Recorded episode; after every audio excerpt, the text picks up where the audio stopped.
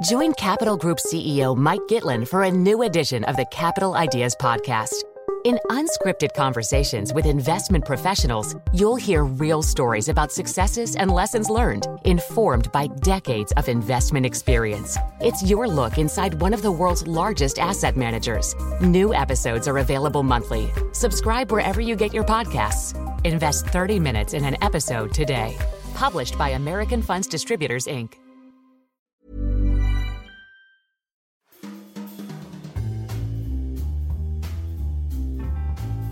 Welcome to Banking Weekly from the Financial Times with me, Patrick Jenkins. Joining me in the studio today are David Crow, our banking editor, Nick Megaw, our retail banking correspondent, and down the line from New York, we have Laura Noonan, our US banking editor. Our guest today is Tom Gosling, a pay expert and partner at PwC. Today, we'll be talking about Brexit and the bank's planning for any kind of Brexit a look at banker pay as rows break out across various parts of Europe, and finally, an examination of what's going on in the mortgage market to trapped mortgagees. First, though, to that Brexit topic, and as uncertainty continues to pervade the political landscape over negotiations in the British Parliament in particular, banks too are confused as to what they should do. We're joined by Laura down the line from New York. Laura, what exactly have you been seeing in terms of your research as to what the banks are doing? JP Morgan, in particular, I think, has been doing some late stage planning on things. So, David Crow and I have been writing about the plans and the actions that the international banks are taking ahead of Brexit. In one example, we had JP Morgan Chase, the big American bank, which has recently told between two and 300 of its London based staff has issued them with the new employment contracts for the new EU entities, and they've been told that in the event of a hard Brexit, as early as the end of March, they will be required to be at work in these new EU entities by the 1st of April. I think this really hammers home the literal impact of Brexit and the impact the uncertainty is having on individual people's lives and plans because these people would have gotten these letters about two weeks before their actual theoretical start date and they still don't know 100% at what date they will have to actually show up for work in these different EU entities.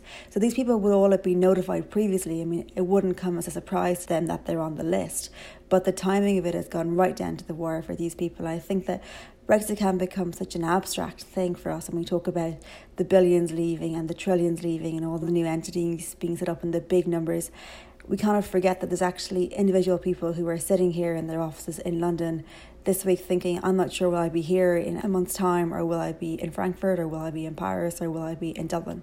And is JP an outlier here? How does it compare with what others are doing? JP Morgan is something of an outlier in this, in that most of the big banks have actually sent people out much earlier. So I remember Bank of America had most of its Irish team in place several months ago. They've also already sent people to Paris. If we think about Goldman Sachs, over a year ago, I remember the head of their European operation telling me they already had more than half of their people had already actually moved to the market. So I think JP Morgan has left it pretty late.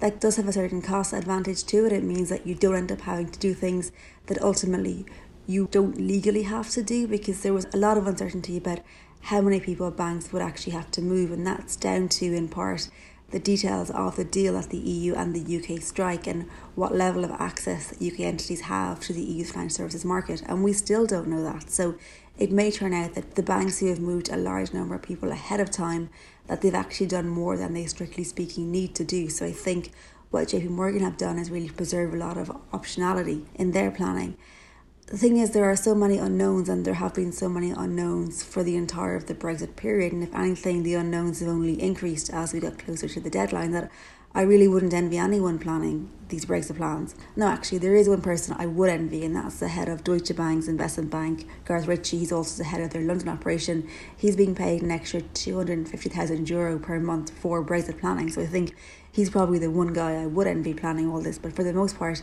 these are very difficult decisions. It's a very suboptimal position to be in, trying to make such big decisions with such massive uncertainty. So I think we have to cut firms a bit of slack in this regard. So, David, as Laura said, just to bring you in here for a broader context, you've been working together on kind of researching exactly what everybody's doing here.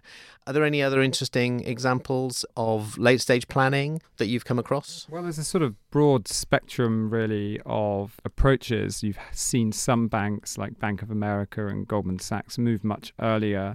Indeed, Bank of America have been most public, saying that they've hit the button, they've moved people, and there's no going back. We also saw this week RBS, the UK taxpayer backed bank, sort of hit the start button on its entity in the Netherlands and has started servicing clients in the European Economic Area out of that. I mean, the headline really is that banks are no longer waiting around to see what happens with the political process. They have had enough, basically, and they're moving ahead. Probably just as well it's anybody's guess when we're going to find out the political arrangement, I guess. Let me stay with you, David, for our second topic and a look at the broad picture on banker pay. We've been reporting a few incidents across Europe in particular where investor tensions have been inflamed a little, and certainly there's been some bank response, uh, changes of approach on pay. What's stood out for you? Well, Banker Pay has come roaring back as a big topic for investors after a short period of self imposed restraint. And so we've seen at Deutsche Bank a doubling of pay both for its investment banking boss and its chief executive, a 30% pay rise for the chief executive of Credit Suisse, and indeed a sort of row brewing over pensions in the United Kingdom. And it just kind of goes to show, really, that investors are going to keep up the pressure here. One or two years of showing some kind of restraint is not enough, not least when share prices are tumbling across the board. And indeed, in the case of Deutsche Bank, people sort of seem to think it's particularly egregious. Their investment banking boss, Garth Ritchie, getting a 250,000 euro Brexit payment for his extra responsibilities associated with Brexit, which of course lots of us have, and not all of us get that. And to be clear, that's 250,000 a month, not per year. So he's basically doubled his annual salary having to deal with Brexit. Yeah, I'm sure your check is in the post as well, David, for writing about Brexit. Let me bring Tom Gosling in here. Tom, you've been a pay expert for many years you, of course, work with lots of companies in this space. So I appreciate you don't want to talk about individual cases. But one of the pegs for the UK side of this debate coming to the fore again is when HSBC moved 10 days or so ago to reduce the value of pension contributions that were being made for senior executives from 30% of salary to 10%, bringing that broadly into line with contributions for mainstream employees that puts them out of kilter, if you like, with a lot of the other big banks where senior executives continue to get relatively high ratios, that, that kind of 30% number seems to be typical. Tell us more broadly what's been going on here in this space and why it's come to the fore. Well, thank you, Patrick. And uh, this isn't just a bank issue in the UK. This is an issue that we're seeing across the market. And it's really the eventual unwind of a very long history of pension provision that goes all the way back to the generous final salary schemes that executives used to get in the 1980s. And as tax law gradually sort of made them less and less effective, we saw them being replaced by these sort of pension allowances, which are sort of defined contribution amounts that replace pensions. And this has come to focus across the market now, really because of the public concern about executive pay generally, but this being a particularly symptomatic issue around the question of fairness. Because whilst I think people can get their heads around why a chief executive should be paid more than an ordinary employee or should receive incentives that are higher than an ordinary employee, it's more difficult to explain why someone who's paid more should also get a higher proportionate pension benefit. So this is an area where there's been pressure building for some time. And we've seen it really come to the fore through the update to the UK Corporate Governance Code last year, which said that pensions should be aligned with the wider workforce. And that's what's really driving the debate and the shareholder discussions now. So, are you thinking we are going to get more banks and other companies coming into line, if you like, aligning those top executive proportions with that of mainstream workers? It's inevitable yes, if they it, want to comply. It is inevitable, and you know, and I think most people would accept that some of these historic pension provisions are a bit of an anachronism that I think will move out over time. But I think it is really important in this to look at what the code actually says and what investors who are the enforcers of the code have actually said. The code does say that executive pension benefits should be aligned with the wider workforce, but it also recognises that this may not be practical where you have existing contractual agreements, but it's something that boards should do for new appointments.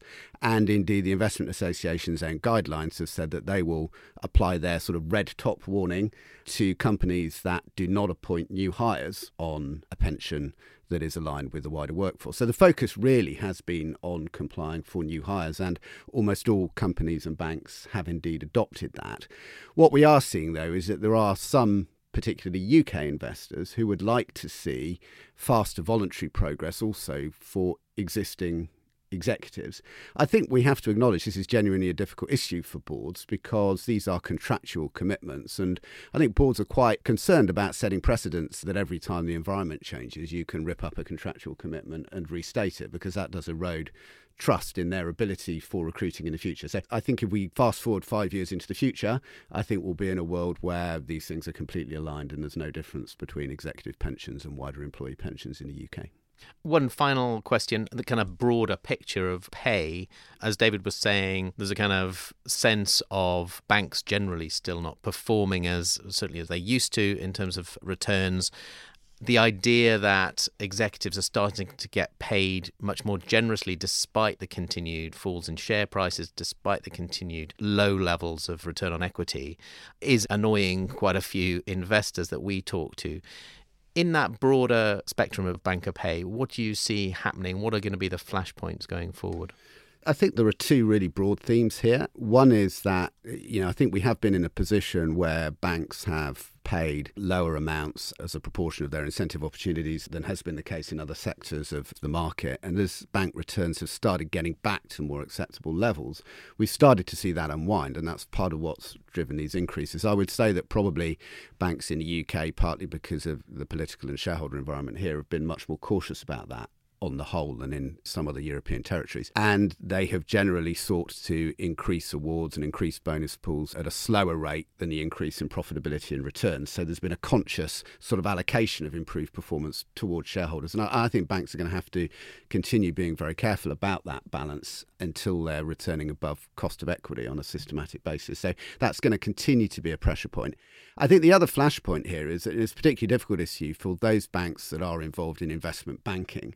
They face the reality of a market where we have some very buoyant American investment banks operating in Europe who have very strong home market conditions and are able to afford strong levels of pay. And investment banking is a business where people do move for pay. And you have to slightly be in the game or not in the game. And I think this is going to be a continued area of pressure. And I'm going to sort of slightly misquote and paraphrase, but a couple of years ago, Jamie Dimon said something along the lines of, you know, in 10 years' time when we dominate investment banking, it won't be because we were so much smarter, it was because we stuck at it. And, you know, there is an element where I think the US banks would like to see nothing more than a retreat by some of the European players. So they are in quite a bind, but, you know, investors do get frustrated when they see pay getting disjointed from performance in some of these divisions. It's a bit of a vicious circle, as you say. Tom, thanks so much for your thoughts on that.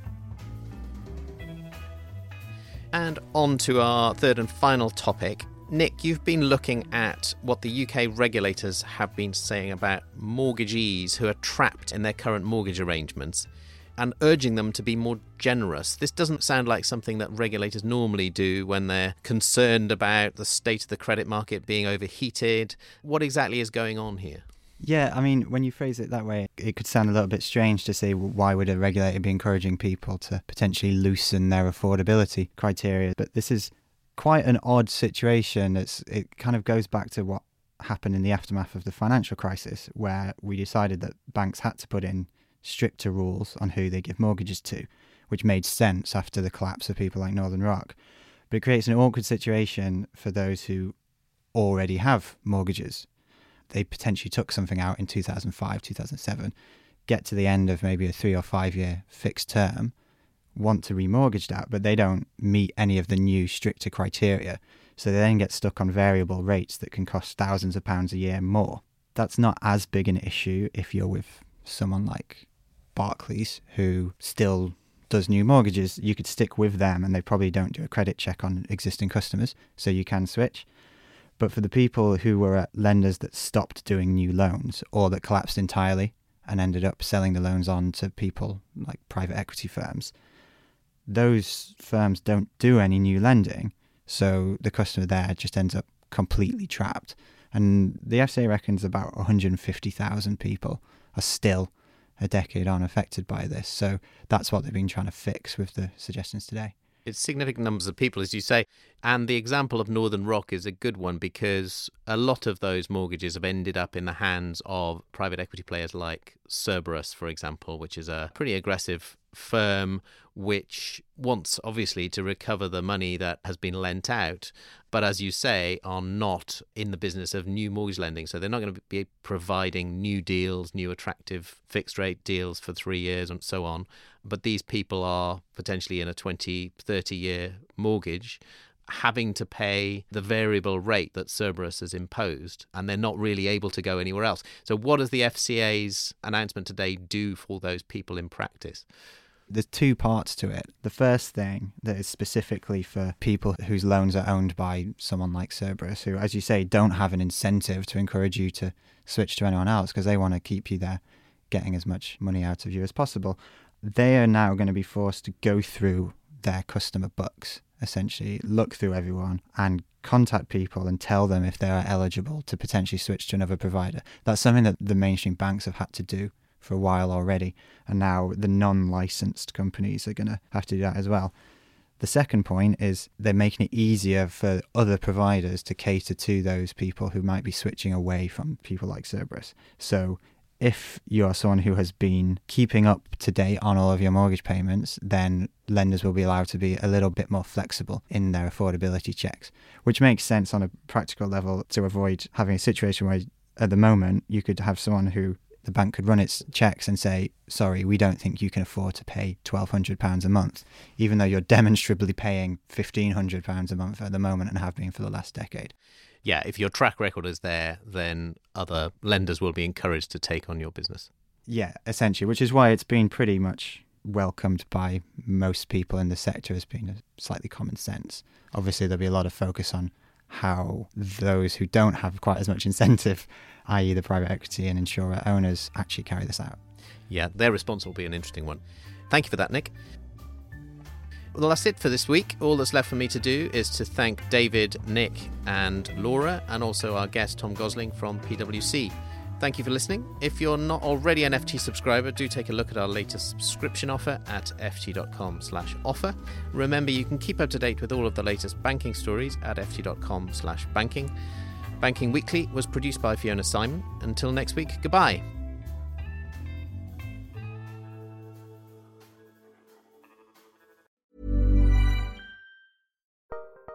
Join Capital Group CEO Mike Gitlin for a new edition of the Capital Ideas Podcast. In unscripted conversations with investment professionals, you'll hear real stories about successes and lessons learned, informed by decades of investment experience. It's your look inside one of the world's largest asset managers. New episodes are available monthly. Subscribe wherever you get your podcasts. Invest 30 minutes in an episode today. Published by American Funds Distributors, Inc. Here at Bellingcat, we get to the bottom of things. From a global crisis to an underreported event, we find the facts using publicly available tools and resources, uncovering what is hidden on and below the surface. We connect the dots using social media posts, satellite images, and public records, and empower others to do the same by sharing how we do it. The ability to do so is only made possible by our readers, supporters, and community members. Care to join us? Learn how at bellingcat.com.